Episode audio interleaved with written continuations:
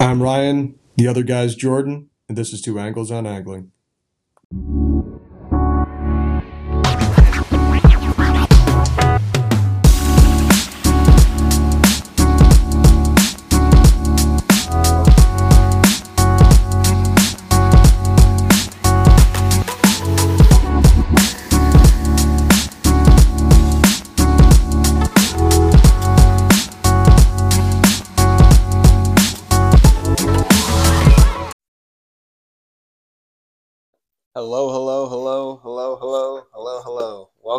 Back to another episode of Two Angles on Angling. This is Jordan with my co-host. It's Ryan, guys. What's up? We've been a while. uh, yeah, we've had a, a time off here. Things been crazy lately, uh, weather-wise, and as we usually start all the episodes, we talk about the weather. So, Ryan, if you want to Yeah, do a Yeah. recap of the weather for the last, yeah. I mean, the reason time. why we really haven't done a podcast and I haven't put out a, any type of fishing reports is because, like, sure, there's been like a couple of days where one could have gotten out if one was so inclined, but very few. I mean, like, shortly after our, our last podcast, we had we didn't get like the bomb cyclone that we got for last year's Christmas or like the Mhm. Christmas of 23. Mhm. for 22 but we did get i think ultimately as much snow as that just spread out through a longer period of time um, especially the south towns but the bottom line is we got hammered with a lot of snow Mhm. and the difference between like the last big snow event and this one was it stayed super cold for a long time after it like there were days where the highs weren't leaving the teens you know for a decent stretch there but we had huge windstorms, like 20 plus foot waves for multiple days for about a week, and that ravaged, muddied up the system. Just when it started getting clear, the water got, or the weather stayed super cold. you know, so long story short, there just haven't been that many days. And now we had all that snow, and then here we sit. You know, it's close to 40 degrees. It's Yeah. been raining. All the snow melted, Yep. or not all of it, but much of it yeah, melted of it. and now created floods. You know, like so everything's flooding and all the tributaries and everything else are dumping into the river. I haven't checked the river out today, but I can tell you like East River is is definitely going to be muddy. Mhm. I bet you you could fish Devil's Hole though and everything upstream of the Power Authority, and you'll have clear Yeah. water. Because when I was driving back or driving out to uh, Buffalo last night, like the Canadian side of the river, uh, you know, by the Peace Bridge was clear. There were dudes fishing it. So, but our side in the canal, like the Buffalo River, was just dumping straight mud and garbage. And like, so the canal right along the highway was all mud. Yeah. Like the Erie Canal over here is dumping a serious Yeah. amount of mud. You know, so downstream of Artpark, I bet you it's probably not that fishable, but I bet you could fish you could fish Devil's Hole and you'll have like a um, maybe even close to perfect colored water up there. So, but bottom line, yeah, we're uh, we're back into the 40s and just looking into the the future here. Like I mean, I, I, didn't have many trips booked, so Mhm. I had to cancel two because of this. Um, and I'm not booked again for a bit until February. So, I, you know, I think like the, the forecast is going to be more stable in the near term. Like, you know, the typical like January into February 30s and 40s type of stuff with some nights in the upper 20s. But like, there's a, also a decent chance that we're going to get like sustained ice too right? Mm-hmm. Because I think Lake Erie is somewhere in the upper twenty percent covered right now. Like if you look at the river, like there's Yeah. free floating ice Yep. coming down. I was going to mention that as one of my observations from the week. Um, but that free floating ice is so sparse that like when it goes over the falls, it's pretty much destroyed. You like it, Mhm. you there very little goes downstream, and what does go downstream will be inconsequential. Uh, or it might, if a lot of it goes down at the same time, it'll form like a small ice bridge underneath Mm. uh, like between the Rainbow and the the uh, Mhm. Whirlpool Bridge. hmm But bottom line, not much. I haven't fished at all since our last podcast. There just hasn't been a great opportunity to do it. Nor have I.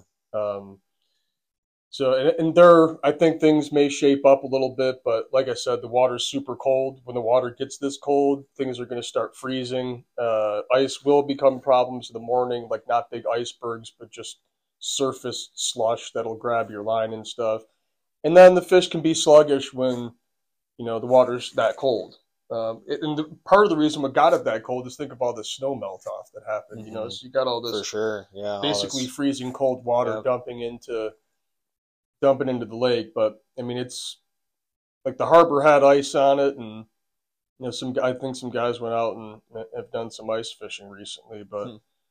I'm uh with this lack of fishing, dude. I mean, what have you been doing to keep your head right?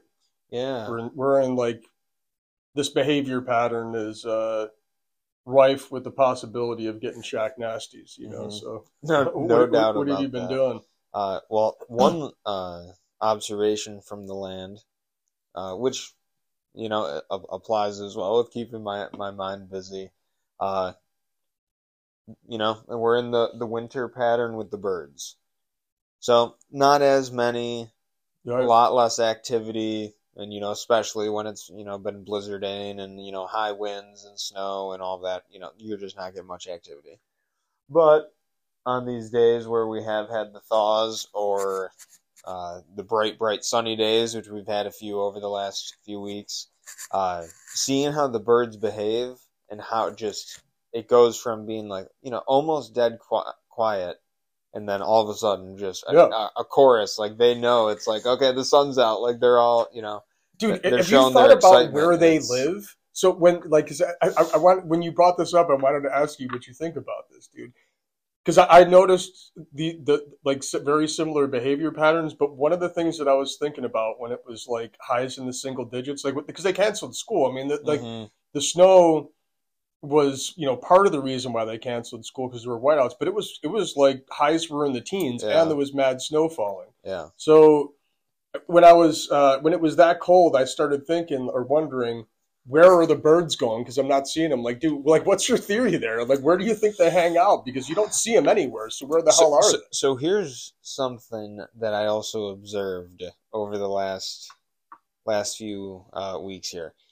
So I was taking a walk at Gratwick, like off on that the more like off trail side to the left. If, if you're facing the facing the water to the left of the park, okay, near like lumberjacks almost. Yep, yep and the amount of little nests that I saw in these trees blew my mind. Uh, it, really? The, yes. Uh, it was like you could not take a step without seeing like one on each side almost. It was, or maybe I'm over exaggerating a bit, but there was a lot of them. And, uh, that was just something I'm like, okay, well, what, what's happening with them now? Are the, are they going to get reused? for in the in like the when yeah exactly. Yeah. Uh, but as for where do the birds go now, I'm not entirely sure. I haven't put too much thought into it because like I, you know, there's no cover really, so you got to figure you're gonna see a physical nest, which like there's a few, you know, from the bigger birds uh, and the red tails and everything like those are you know quite visible right now. Dude, I I don't think they go to the trees, man. I think they go to ground. Yeah, because that makes cause, sense. Yeah, because dude, I look at and... trees all the. I was looking at trees trying to find birds, and like every once in a while, you might see a raptor on a low low lying mm-hmm. limb, but uh, like so during the, that bomb cyclone, the, the Christmas of 22 going into 23, like that big storm that we mm-hmm. got. Um, I, I remember like telling you about this, talking about this, that I would like every couple hours or so, I would just go out and start hiking down the street. And one of the most vivid memories I have of that during the peak of the storm is like, so my buddy Nate lives like over in um, the Audubon area, like off of uh, was that 990 and it's like it's it's heavily wooded, lots of cool parks and stuff. Nice nice little neighborhood, like lots of mix of conifers and deciduous trees mm-hmm. and stuff. It's really cool. But there's uh there was a bunch of these pines, uh, or no, there weren't pines. They were blue spruces, and they had like uh they're all in a row with like low hanging limbs. And I remember looking into this, thinking like if I ever needed shelter, I could just go Mhm. here and be covered. And and there were robins in there, uh, chickadees in there, Hmm. cardinals, and uh, I, I think like maybe a starling or two. I, I don't, I can't remember, but I remember seeing those first three for sure. But they were all like hanging out in a tight group, just low to the ground, Hmm. underneath this pine tree. And I, I've, uh, I don't know how often that happens. Like I think, like there's there's still a lot of like house sparrows around here too. Yeah, like, but- yeah. When I pulled up today, you always see them in the bushes. that, I think yeah. that's where they go, man. I think when storms come, I think they find like thick bushes and stuff, and they just Mhm. go and they they get in big groups inside, like heavily, like as as thick cover as they can, and just it's kind of like a house, and they just hunker down Yeah. in there and wait it out. that makes sense. But the Raptors, I don't know where they go.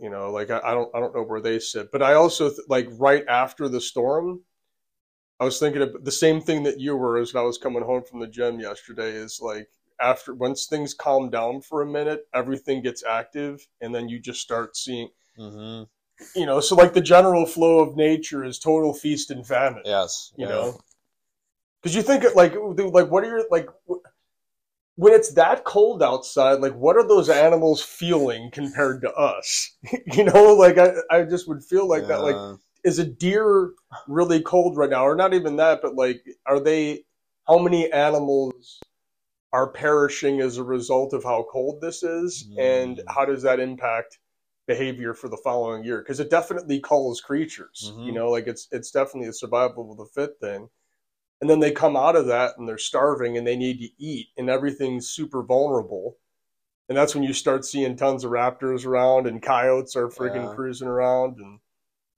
oh it's wild few other random observations as well. But the turkeys I sent you the Yeah. photo of this morning in my front yard, I'm like, dude, there's six turkeys just strutting through Yeah, the, they don't care. the front yard. like they own the place dude Uh, and then uh, you mentioned something.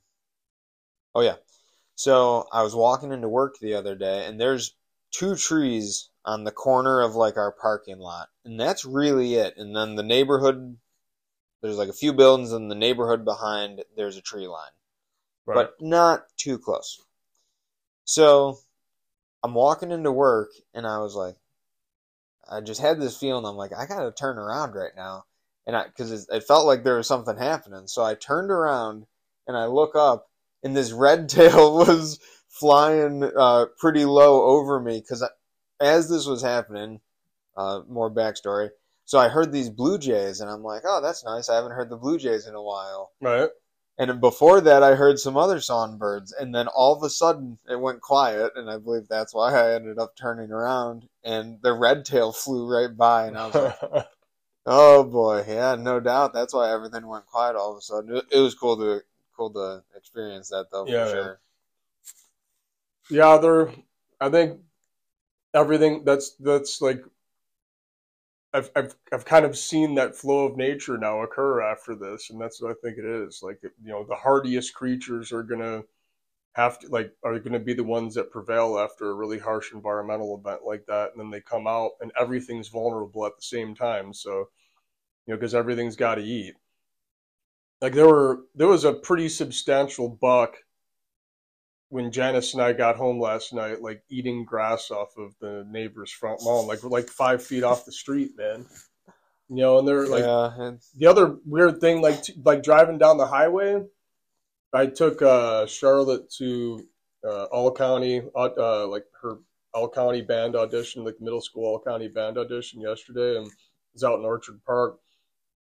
And driving down 219 on my way out there, like there's like four different, you know, small herds of deer bedded down in like depressions next to the highway, basically, Yeah. but like full bedded down where there was like a handful of trees maybe close to it. Like you know how One if you go, like you know how if you go through, like you get on an off ramp and there's somewhere in the middle of the loop, there's like Mhm. maybe a few trees. There were Mhm. like deer bedded down there in Yeah. the middle of the highway. I, I see that. Yeah, I, I've seen that on the one exit when I come home. Yeah, Yeah, it's uh, I don't know, yeah. The, interesting behavior. So I I think an- another aspect of it is you know, like we're always talking about it, and we enjoy, and we're we're out in nature far more often, and we're more alert and sensitive to like the wind, and because we're always paying attention to it.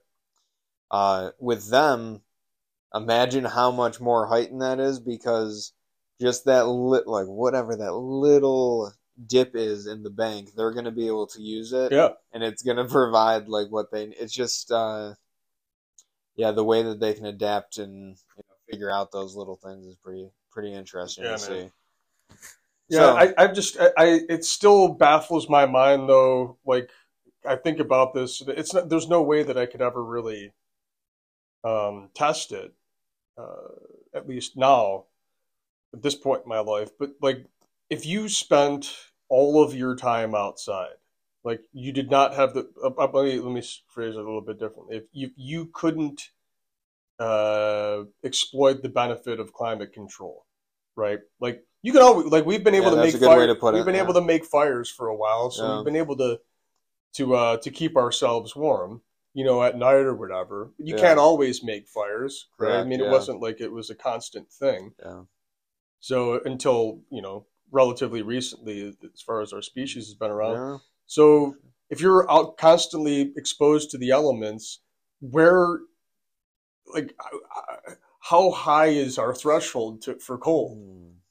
You know, like I, I, but because you, you just see some animals. I mean, sure, like you have deer that are, uh, they have, you know, they have hair and their hair is hollow, so it, it's tightly, you know, it's it's tightly packed on their bodies so they can stay fairly warm. Like a sea otter, for example, can hang out in, you know, below freezing ocean temperatures, uh, because it's salt water, so it's it's colder Mhm. they can just float around in that and it, like it doesn't it, Yeah, it just doesn't even bother yeah, them it doesn't yeah. faze them but are they feeling like some level of cold like we feel and uh, they've just kind of they're used to it and they bury it down like it's just hard to imagine man It's just it is what it is for them. Like that, you know, that's their that's that's their environment.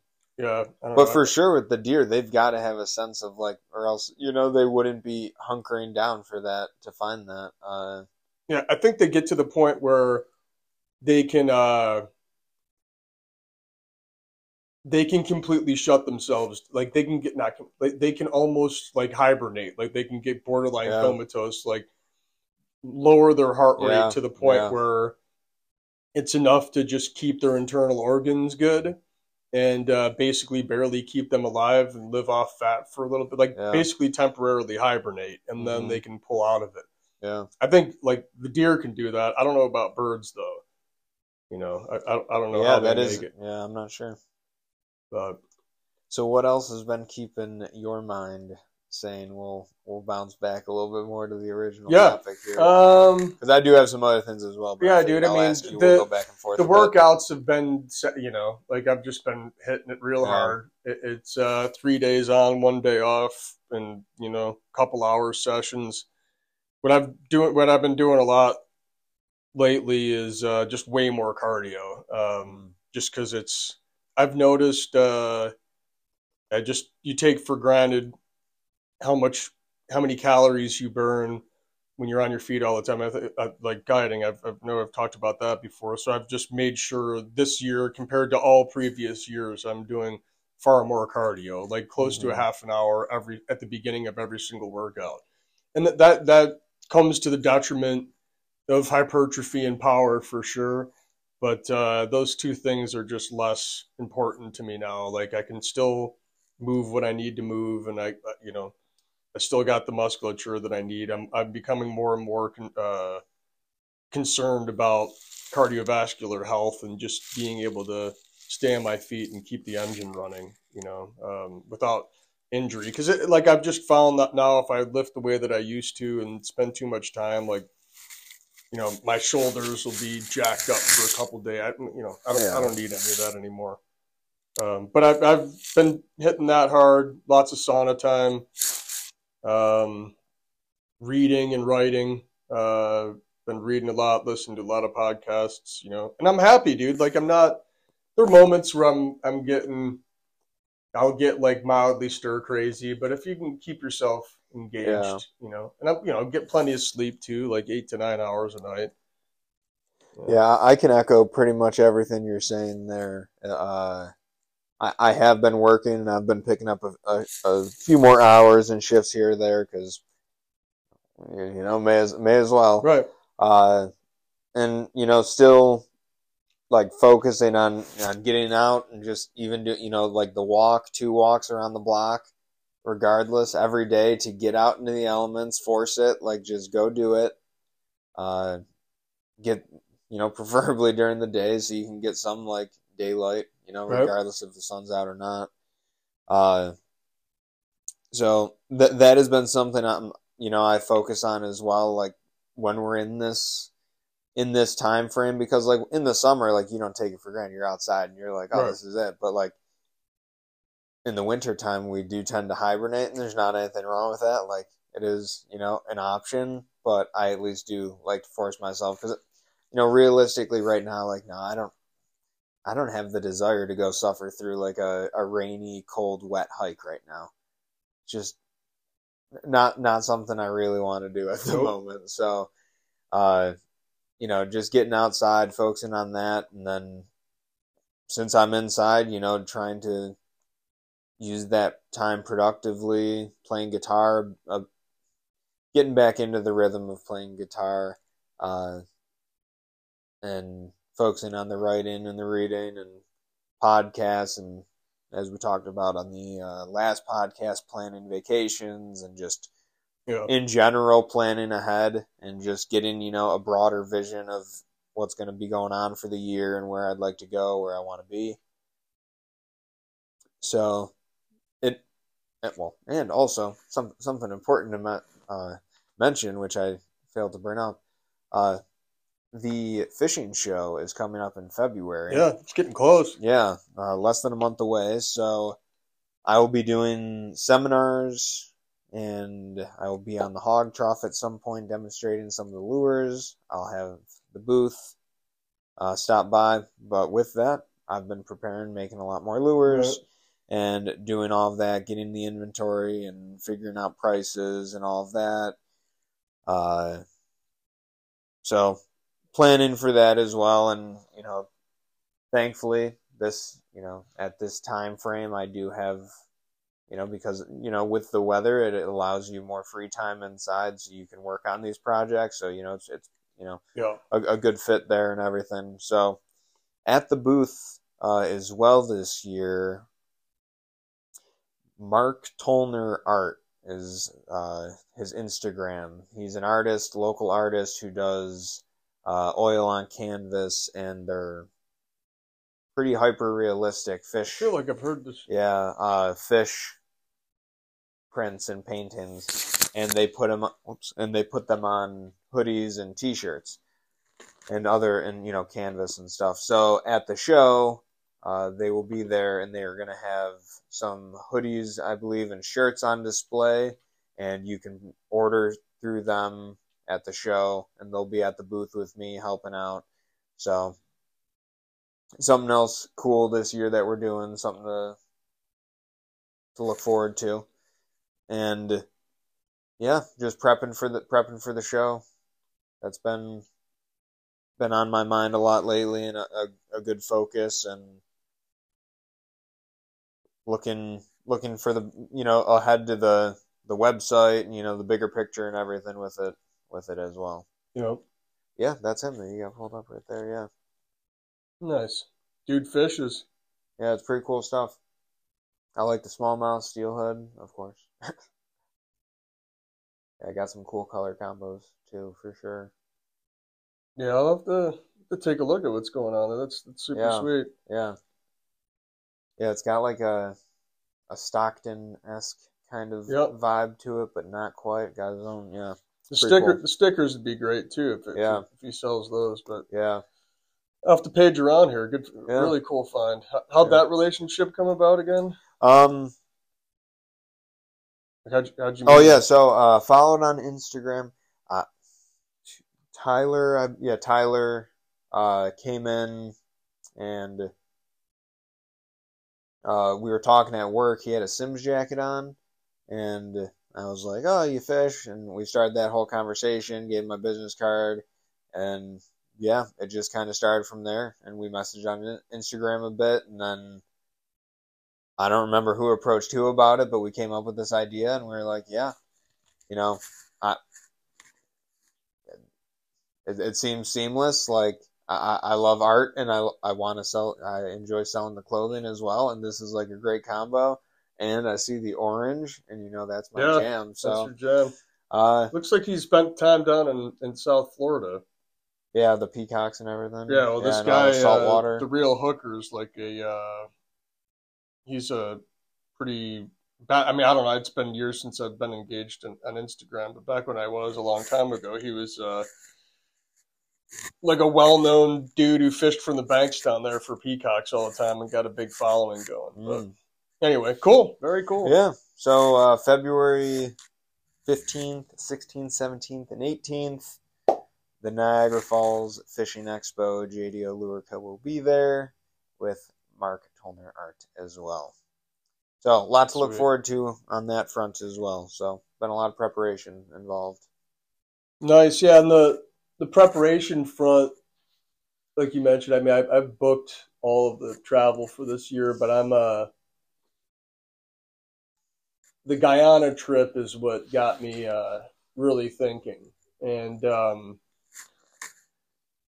as I as I was starting to put together my because I've you know I've been there three times now, so I kind of have a, a system of what I think we need and what I, I what I what I'm going to need and what I'm not going to need, and I kind of add and eliminate and tweak my packing list every year. So I, I had to dust that off and uh, start assembling stuff.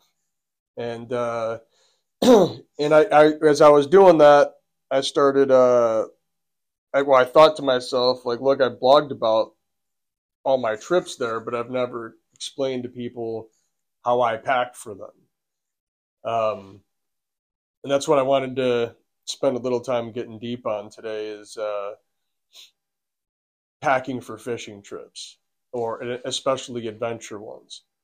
And it, it'll be no shock that uh, that's these are where these themes of simplicity and stuff start to weave them. You know that, that they always pop up in our Yeah. conversations because uh, you know it's it's becomes super important when it comes to planning for adventure type of trips. But I think like when I the way that I'm I'm, I'm going to try to break this down is uh, is relevant not just to adventure trips. It's it's really relevant to even kidding your your yourself out like on a day to day basis. Mhm. You know, um, but there's one thing that people never really uh, or not too many people think about, but I think is super important is. Uh, to do some re- like when you do research about like okay so I'll, I'll just ask you this man if you're if i said dude like you're you mentioned before you were thinking about doing a trip out west or Mhm. let's just say that you were going to do you were going to go to uh, arizona and at some point you were going to fish uh, you know you wanted at some point you wanted to be Mhm. able to fish you know the uh, the colorado river for for trout Mhm. while you're there. Okay. Um, what would be the first thing that you would do, or what's the first thing that you would do? Like, get this Well, idea popped into your head. What would be the first thing that you would do? Google, uh, you know, trout trout fish in Colorado River, you know, etc. Uh, and start digging down the rabbit hole of just looking at different articles and reading different things and finding areas, looking at areas, looking at maps, finding, you know, where I'm going to be in relationship to it, and Yeah. kind of breaking it down from there. Yeah. Yeah. So, but you know, in the in in the simplest way that your first inclination is to uh, to try to research what's available from a fishing perspective. Like, what can you actually pull off, maybe by yourself? What what, what you might need a guide. Yeah. Would you need a guide? et Yeah. cetera, et cetera. But you're you're you're going straight for the fishing, which is what everybody would do, and and that's that's that's the more that's the obvious thing, and like and not knocking it, that's what your instinct should be. Um, what people a lot of times people forget about, and this is becomes super important when you uh, when you're going to like a completely different place, like outside of the United States, like very t- very few people actually think about researching like the local culture. Um, you know, like what are the vibes of that place? Like where where's a good place to hang out? Mm. What's some regional customs and courtesies? What can you might expect from a food front? Uh, but in particular, when you you go into other countries, uh, I think it's equally important to research the culture as it is to research the fishing, because it's going to help like influence how you behave around people. It Yeah, could for sure. it'll help you develop relationships or or sour relationships. Yeah, you gotta have know? more awareness going into it. Um, I just think it's. Uh, I've been on some trips where you have like you know the cliche ugly American that just immediately makes it known that like okay fuck dude I mean yeah our you can tell that we're American from our accent but it shouldn't be coming like we may have you may have some preconceived notions about it but at least you're giving us a chance. And then somebody just just dumps all the cliche right out there on the table and it's like okay now we don't have a chance. Like now we're we're digging our way out and trying to repair relationships at the very beginning of a trip. Um, so i think it's uh, that's one thing that's that's super worth uh, getting to figure out right? Um, so that's that's one thing that i've uh, I, i'd encourage everybody else to do. And then okay so now you you've you've thought you've done some research online you've figured out we're not going to talk about necessarily how to get to these locations because that could vary widely. But uh, what's the next thing that you'd be thinking about? Uh, so you you've identified a place to fish, you've booked uh, a guide service, and then you figured out a place, couple places to fish on your own. What's the next thing you're thinking about? Where am I gonna stay? Yeah, Gotta figure out lodging, um, food situation as well. You know, well let's let's with let's that. stop with lodging Okay, all right, first. all right. So what are your what are your options for lodging? So Just be broad Yeah, about it, yeah, like, as far yeah. as like not specific hotels or anything, but what are Yeah, the, the yeah. different modes? So yeah, getting a hotel, uh, camping is something that we're looking into more for this for the trip that we have planned because you know wh- why the hell not? You know it's uh, and price wise and everything like well most of the time you can get a campsite for free, so Yep. you're you're setting up shop for free, which is awesome. So you're saving saving there and it's adding to the experience as well if you you know enjoying camping and uh but as well you know like that that is sustainable for like a time but not for like long long stretches obviously so let's just assume that let's take the perspective of you're going on an adventure and so you don't really Oh, okay. care and that- let's Yeah, just yeah. let's just assume you'll camp every day right Okay, so sure. we'll like so putting aside the let- let's just simplify the camp thing yeah and say that um you're to have an uber primitive camp. You got a tent. Hmm you got a sleeping bag, you got uh, a Sleeping air pad, mattress or yep. like a bed, like a, a, a pad to sleep on, a sleeping pad. You have like a small propane fired thing that you could heat water in and cook Mhm. off of, hmm a handful of uh, pieces of cutlery yep. and some plates. And water bottles and a fuel source. That's your that's your camp. Okay, that's it. So uh, your camp's done. That, that's your gear list for your camp. That's that's what it's going to look like. That's how primitive it's going to be. You're going to kill or capture everything uh, that you're going to eat. So there's your camp aside. What's the next thing you're thinking about? I'm just creating the Well, the- boundaries of yeah. what, what the what what a adventure trip is going to be, Yeah. and then I'll go even further. But just what's the okay next thing that you're thinking well about? you have the the reason to go you have where you're gonna stay right? set food was the next thing that came to mind There you go, as so I food. mentioned yeah No, so let's let's go with food now. This is Yeah. perfect. That, dude, you're actually following an interesting path. That uh, because this is all the order in which you think about this is very important, and you're actually taking a an interesting tack on the order. So, um, an interesting track on the order. So how you're going to eat? Okay, so I, we just I just said, look, it's it's primitive, so you're going to kill or capture all your food. So you got so take it from there. You know. Yeah. Um. Well, just in general, you like you've there has to be some forethought into how you're planning to go about eating throughout your adventure as well. No, well, no doing- I, I mean even simpler, bro. oh, okay. If you're going to kill or capture all your food, I guess my first question for you is how are you going to kill or capture all of your food? Oh, gotcha. Yeah. Right. Um.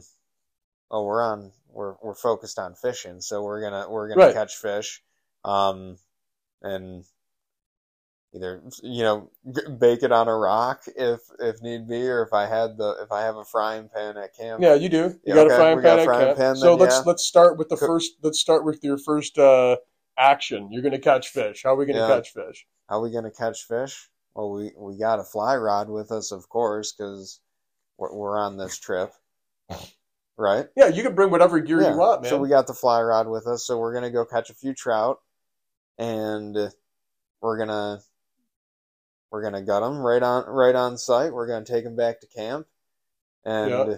and eat them. And well, yeah. you know, so d- d- all right. So th- that's you're we're, you're taking it all the different routes that I that I want to go, but you're so you're you. I'm, I'm taking your big blue arrow, and I'm I'm gonna neck it down to even more tactical level stuff, right? So you said you're gonna catch fish with a fly rod, and I'm gonna say how specifically how are you going to be able to catch that fish? And what I mean by that is is like legitimate the question. What what what kind of fish is it? What are you going to present to that fish? How do you know that you're going to have the right thing to present to Mm. that fish?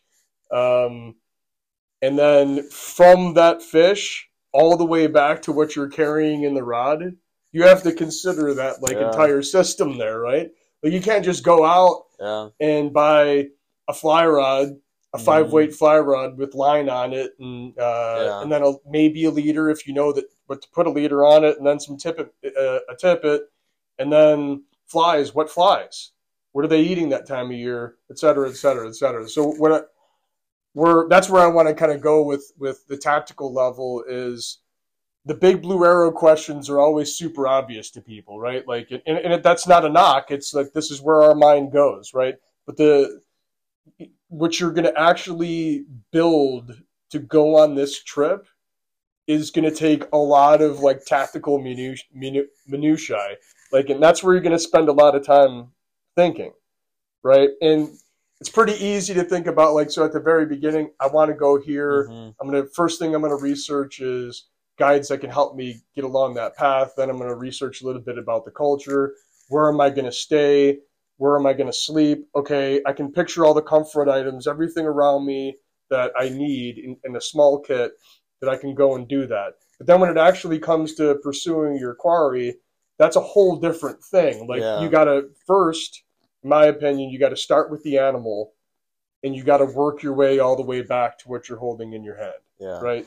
that makes sense. I think that's uh, you know, so the way that I I, I broke it down in this blog, and I think it, the, the way that it's it's worth uh, talking about um, anytime you go on a trip like that is after you got the logistical stuff considered, um, like basically sustenance and day to day battle rhythm. Oh wait, one other thing about the the sustenance and day to day battle rhythm. Who are you going on the trip with?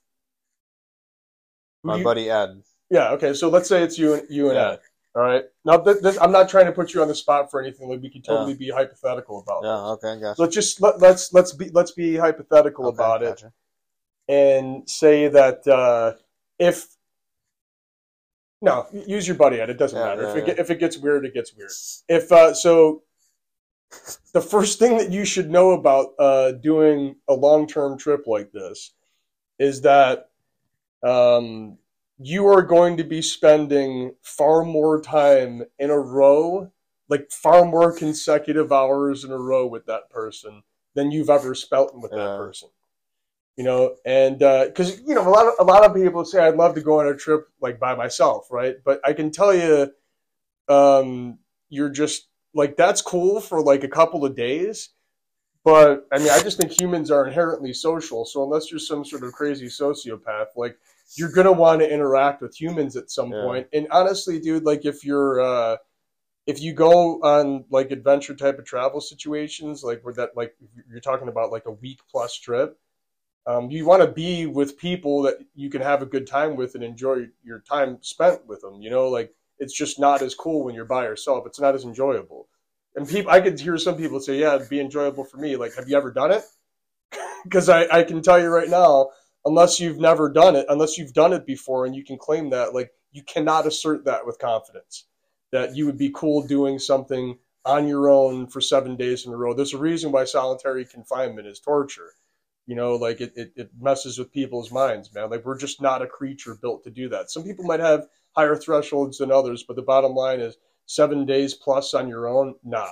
You're not going to be having a good time. I can I can promise you that much. You could get through it, but you're not going to be having a good time. So you got to ask yourself, like, okay, I would love to do this with somebody else. Who would that be? And then when you're thinking about that, think about, well, is this person really the right person? Because if you're gonna like, you can't escape that person. Mhm. You know, it's not like you know that's like seven plus days, and uh, all of the little like uh, quirks that you might know about that that individual that you could just avoid by leaving in times past, or if things get annoying, you could kind of change the subject or just depart. You, you can't do that now. Mhm. like you're uh, you're locked in with that person. Yeah, yeah. You know, like you're you know you have to operate as a team, and uh, if there's chinks in that situation, man, it's it like that's gonna create problems for you. You know, I can t- I could just tell you from personal experience Yeah. From both adventure trips and combat. You know, like you you if you're not cool with all the people around you, if you don't fucking be direct and transparent and like clear the air and make sure that you got a good vibe going back and forth, and you got to choose the right people to be able to do that, man. And like you both should have like an honest conversation with each other Yeah. prior to the trip. Yeah. Like, are you we sure? You know. Mhm. Um, but yeah, there's that. But then, yes, like I, that's another thing that I think j- that, that very few people think about. Yeah. Like, I, I think if you're you're you're like, oh, dude, I'm gonna like some like think about this, man. Like, uh, if you were gonna go on a trip by yourself uh, to let's say like to South America, right? You know how there's all these guide services where you could um, like buy a trip and then you get like thrown into a lodge where there's Mhm. there might be like 12 people or whatever Mhm. and everybody's got their own guides but you could go you could show up to one of those things by yourself. And let's say that everybody else there is a douchebag.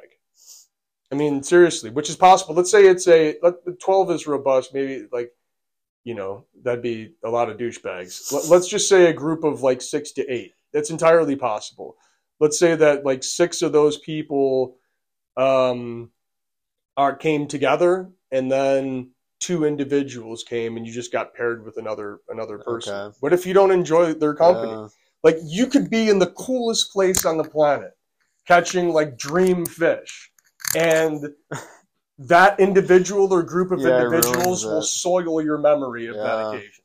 I can promise you that. So just Yeah. something to think about right? Um all right so that's the people. Now now the fish this is uh it's the most it's the easiest thing to to like to get into because most people that listening to podcasts and thinking about going on adventure trips are um you know that's what they think about. Like they're not thinking about these other things that i'm talking about. They're thinking about the fish. But when i'm telling you when you have to like stay lean because like take a what's your best estimate of the biggest uh limiting factors to travel like to adventure travel like what's your biggest limitation Well, money.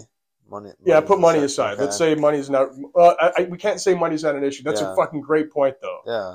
Okay, so money's one. What's That'd what's be the first thing that Yeah. comes to mind. Um, well, time, allotted time. How much time do I got involved? Good. How much time can I do I have to uh, do these activities? right? So so let's just assume now because those those are the the two most important things, and the way that you resolve those two those things is uh, the only way to resolve them is just straight up making it a priority. Yeah. right? Like you just have to say, this is what I'm going to do. It's going to be done by this day, and I'm going to alter my life to ensure that I can accomplish this trip. That's the only way that, that you can resolve those two things. I'll get us another lozenge. But Yeah. the uh, so put those two things aside. We've accomplished those. Yep. So now we're good. We got the time. We got the money. What's the next biggest limitation? Think a little more tactical, like not not big picture like that. Well, what do you have at your disposal? What are your tools? What like what do you have with you that you can u- use to to accomplish? No, by, by limitation, I mean like something that, that you have to constrain yourself to. Oh Uh, yeah, well space. There you go. Literal That's space. that's where I yeah. was going. That's where I, that's where I wanted you to get to. Yeah. Space. It, space is like when it comes to travel, space. After you've carved out the time, after you've made sure the resources are in place, when you're actually engaged in the trip, space is your biggest problem. Mhm. Like, because you can't bring everything that you got. Like all the Yeah. when you live in a house or apartment or whatever, all the gear that you have, the options that you might have at your disposal, you like really need to. Th- that's that's why I'm encouraging like this super detailed tactical Yeah. look at. You need to be very considerate about your gear choices. Yeah, Because- you like for, for really, dude. Like if you're gonna travel anywhere for fishing purposes, if you're gonna tra- and I mean as often as possible, if you're gonna travel anywhere by plane, right? You don't want to check bags, man. hmm You know, like yeah, if you're you're if you're for trouble. if you're going to South America, for example, or, or Europe or whatever, and you have to check bags, and you like, unless it's a direct flight, and even if it is a direct flight, like, do you want to show up at your destination and have to wait, and you know, like, and then your gear didn't get loaded on the plane, and then the following day, like, yeah, that'll soil the experience. Yeah, it, it screws everything up. So, like, as often as po- it's, I'll, I'll just put it like this: it's super, super, super risky to check bags. Yeah. You know, like that's why I, I rarely, if ever, do it uh, I, when I when I go south. But if you're if you're even if you're driving around in a truck, like that's why road trips are super cool because at least you have you know way more capacity. Mhm. Like you can you can create more options. However, if you're camping, that's like your camp kit and your gear kit's going to take up a substantial amount of space. Yeah. Whereas the benefit of hanging with a guide and staying with a guide, you know, that gear's there waiting for you. You don't have to fly For with sure. it. Like they're providing Yeah. it. But uh yeah, space. So, you know, my main point on space is because you you should aim to carry on, which is basically like if you're let's say we're going on a fishing trip, um, you got to be able to carry rods, and which means it has to fit into an overhead bin, which means you're not carrying around seven foot rod tubes. You got to buy travel rods. Like you got like th- that, you got to think through that shit, man, because you can't carry a seven foot rod on Yeah. a plane. It's got to Yeah. be checked. You know, and then I can tell you right now, if you can't check rods into the normal check-in place at most airports, like because if you if you bring like a full out rod tube with you, you'll have to take it to like bulk cargo or something like that to a di- like Mm. it won't always be that in a different area, but it's going to have different baggage handlers, Yeah. and there's a high risk of that getting lost. hmm You know, but so you all for the goal of like, look, you need to carry it on your back, and you need a something that you can put in the overhead bin, and that's it. Like you really need to think super tactical of from the fish forward. You know, like you got to learn and try to understand where that fish is going to be, uh, like what what the different patterns of life are. How deep is it going to be? Because you think of like where it sits in a strike zone. How deep is the fishery? That's where like how much line do I need to bring? How much weight do I need to bring? What kind of baits do, I need to, to bring? What depths do they need to be able to dive? Does everything fit off fish off the surface? How do I get to the bottom feeders? Um, you know, and then how big do those fish get?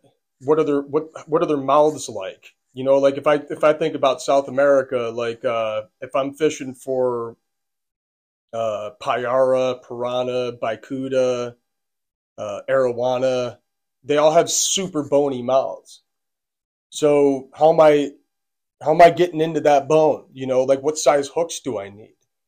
You know, is what if I buy an X like a four inch X-Rap out the box, um, an XR15, like a four inch XR15. Yeah. If I take that thing out of the box, are those treble hooks going to be able to puncture anything that I'm fishing for?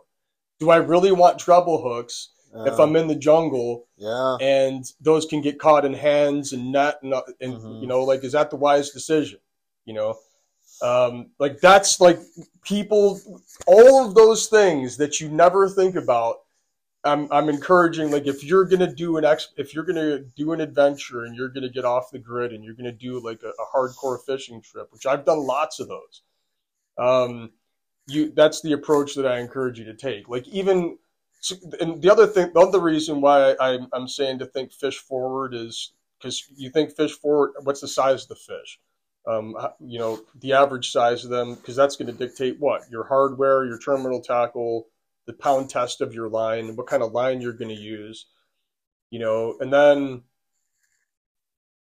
if you work your way back, it, well, it'll it'll determine your hook size. It'll determine the size bait. Which here's my simple rule of thumb on baits, though, and you've heard me say this a thousand times.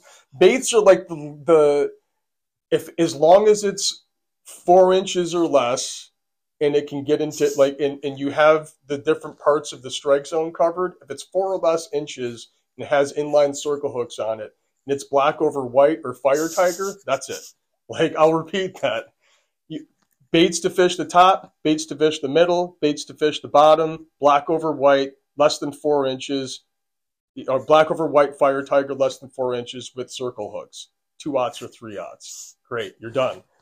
Put your baits aside. No, but if you work your way back, that's where we're like, okay, what leader material do I need? Yeah. Am I fishing toothy stuff? Do I need wire? And now, if you've never dealt with wire before, now I got to learn a whole series of new knots. Or is there different hardware how are you gonna cut it? Yeah, Yeah, all th- those. yeah, that- exactly. I was gonna take, take. Then how are you gonna cut it? What kind of pliers do you need? Like all of those things, dude. Coming back to the, that's why if you get all that stuff worked out, then the most expensive things, which is the rod and the reel, you can make an informed decision about what to buy. You know, like if you're gonna be casting four inch or or let's say you're casting two and a half inch uh, baits all day, like all the different X-Rap series stuff or whatever baits, uh, hard baits. You know, you want two weeks, ten or ten days in a row of casting. Do you really want a heavy action broomstick to cast all day? You know, uh, no, you probably want a medium, medium light, something Yeah. whippy that you could just bomb ridiculously long casts out there with with accuracy.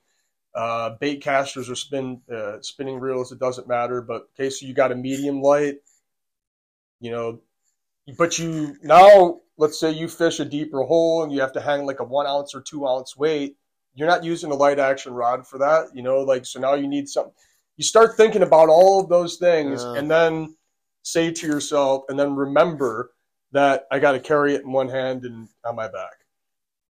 And you just have to peel your way back and, and start realizing that I, I can get and do a robust trip in Guyana, down to Guyana, packed exactly that way.